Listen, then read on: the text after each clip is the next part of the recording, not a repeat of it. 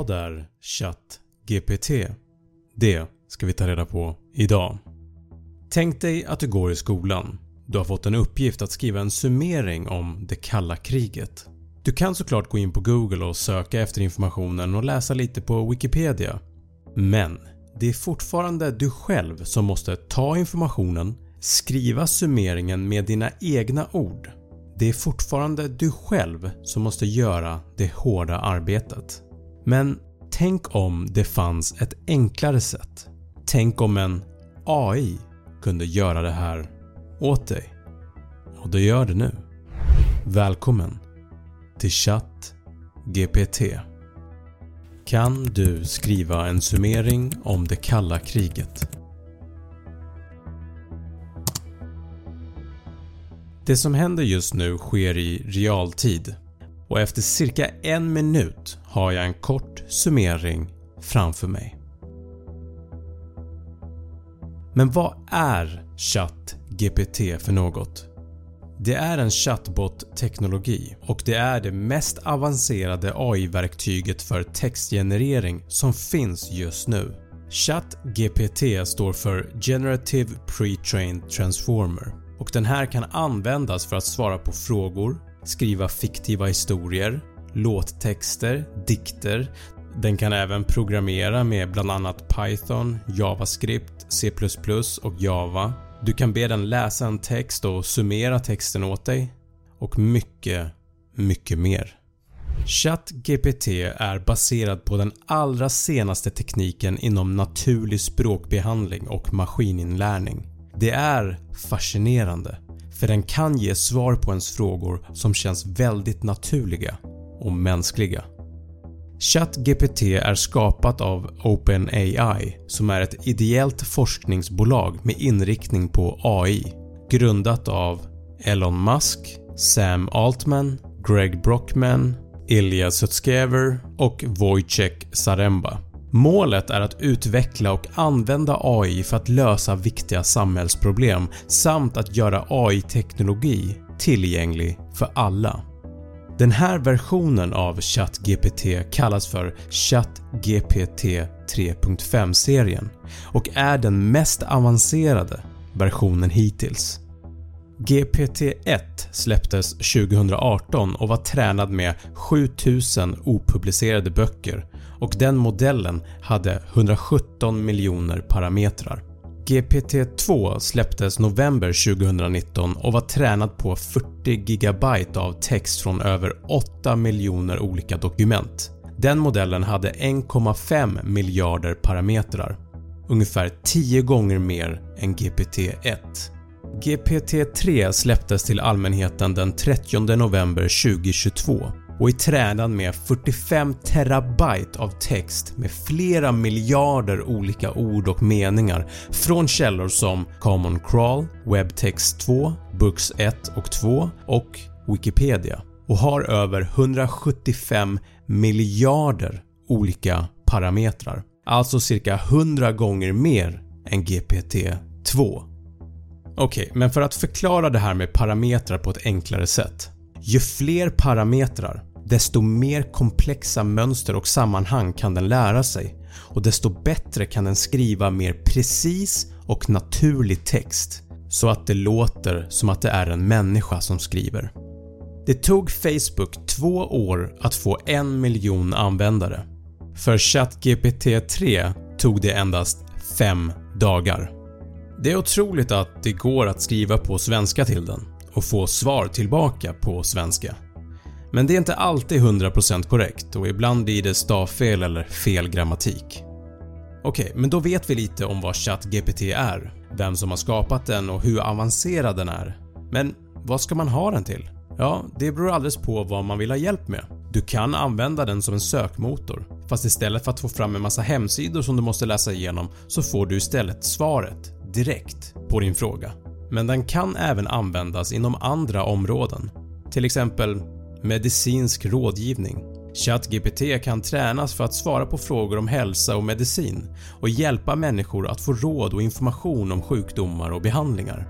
Den kan användas inom utbildning, för att skapa läroplaner, frågeformulär eller att svara på frågor från elever, även rättning av prov och läxor.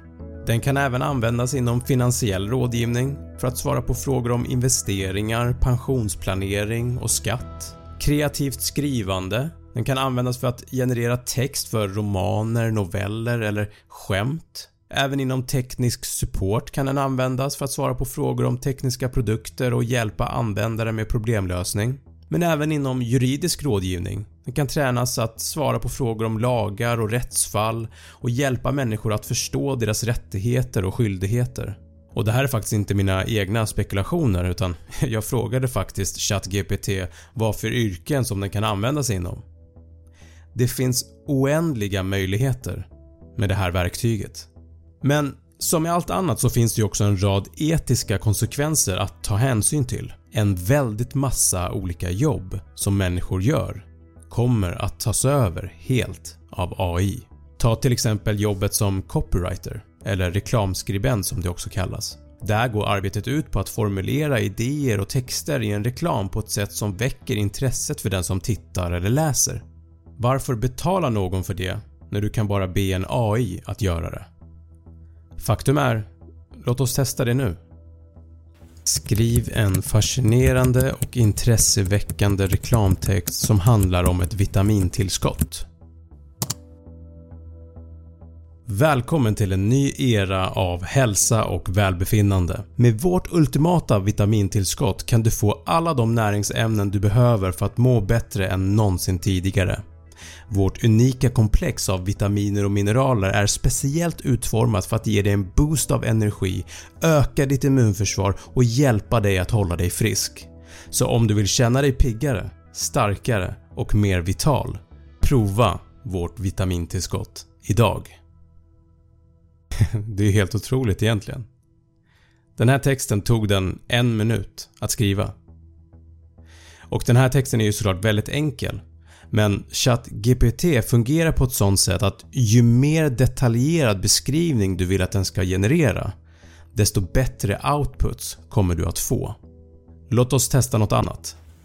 Skriv ett tal som Ulf Kristersson där han gör mycket liknelser med frukter och tacos i talet. Ulf ska även avsluta sitt tal med ett skämt som är kopplat till Sverige. Får vi se om det här går ens. Ja, nu skriver den för fullt här. Okej, okay, jag ska läsa upp vad den skrev till er. Kära vänner. Idag vill jag jämföra Sveriges ekonomi med en fruktkorg. Liksom en fruktkorg så är vår ekonomi full av olika sorters frukt. Vi har våra stabila bananer som symboliserar de starka företagen i vårt land. Vi har våra saftiga apelsiner som symboliserar den växande serviceindustrin. Och vi har våra färska jordgubbar som symboliserar den innovativa och entreprenöriella andan i Sverige. Men precis som en fruktkorg kan ha sina skrumpna äpplen så har vår ekonomi också utmaningar. Vi måste fortsätta arbeta hårt för att skapa fler jobb och förbättra levnadsstandarden för alla svenskar. Men nu till det roliga. När det kommer till ekonomi så är det viktigt att ha en balans. Precis som en god taco. En balans mellan sås, fyllning och tortillan. Och precis som en god taco är svår att göra så är det svårt att skapa en bra ekonomi. Men jag lovar er, vi kommer fortsätta att arbeta hårt för att göra det bästa taco-Sverige vi kan. Men det räcker med snack om ekonomi. Låt mig avsluta med ett litet skämt. Varför är Sverige som en kakburk? För det finns alltid plats för mer skatt.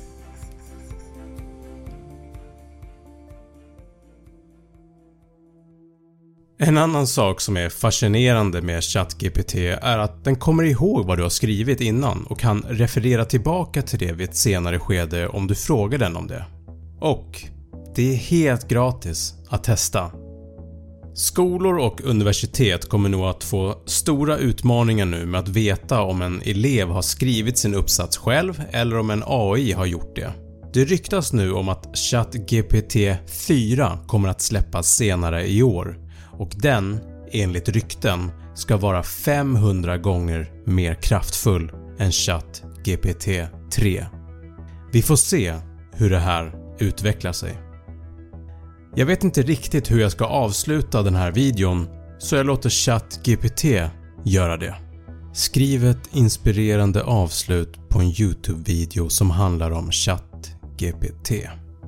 ChatGPT är en imponerande teknologi som öppnar upp möjligheter för människor att interagera med datorer på ett mer naturligt sätt. Tänk på allt den här modellen kan göra för att underlätta våra dagliga uppgifter, för att skapa mer engagerande innehåll och för att hjälpa till att lösa svåra problem. Låt oss fortsätta att utforska och utnyttja dess fulla potential för att skapa en bättre framtid tillsammans. Tack för att du har tittat.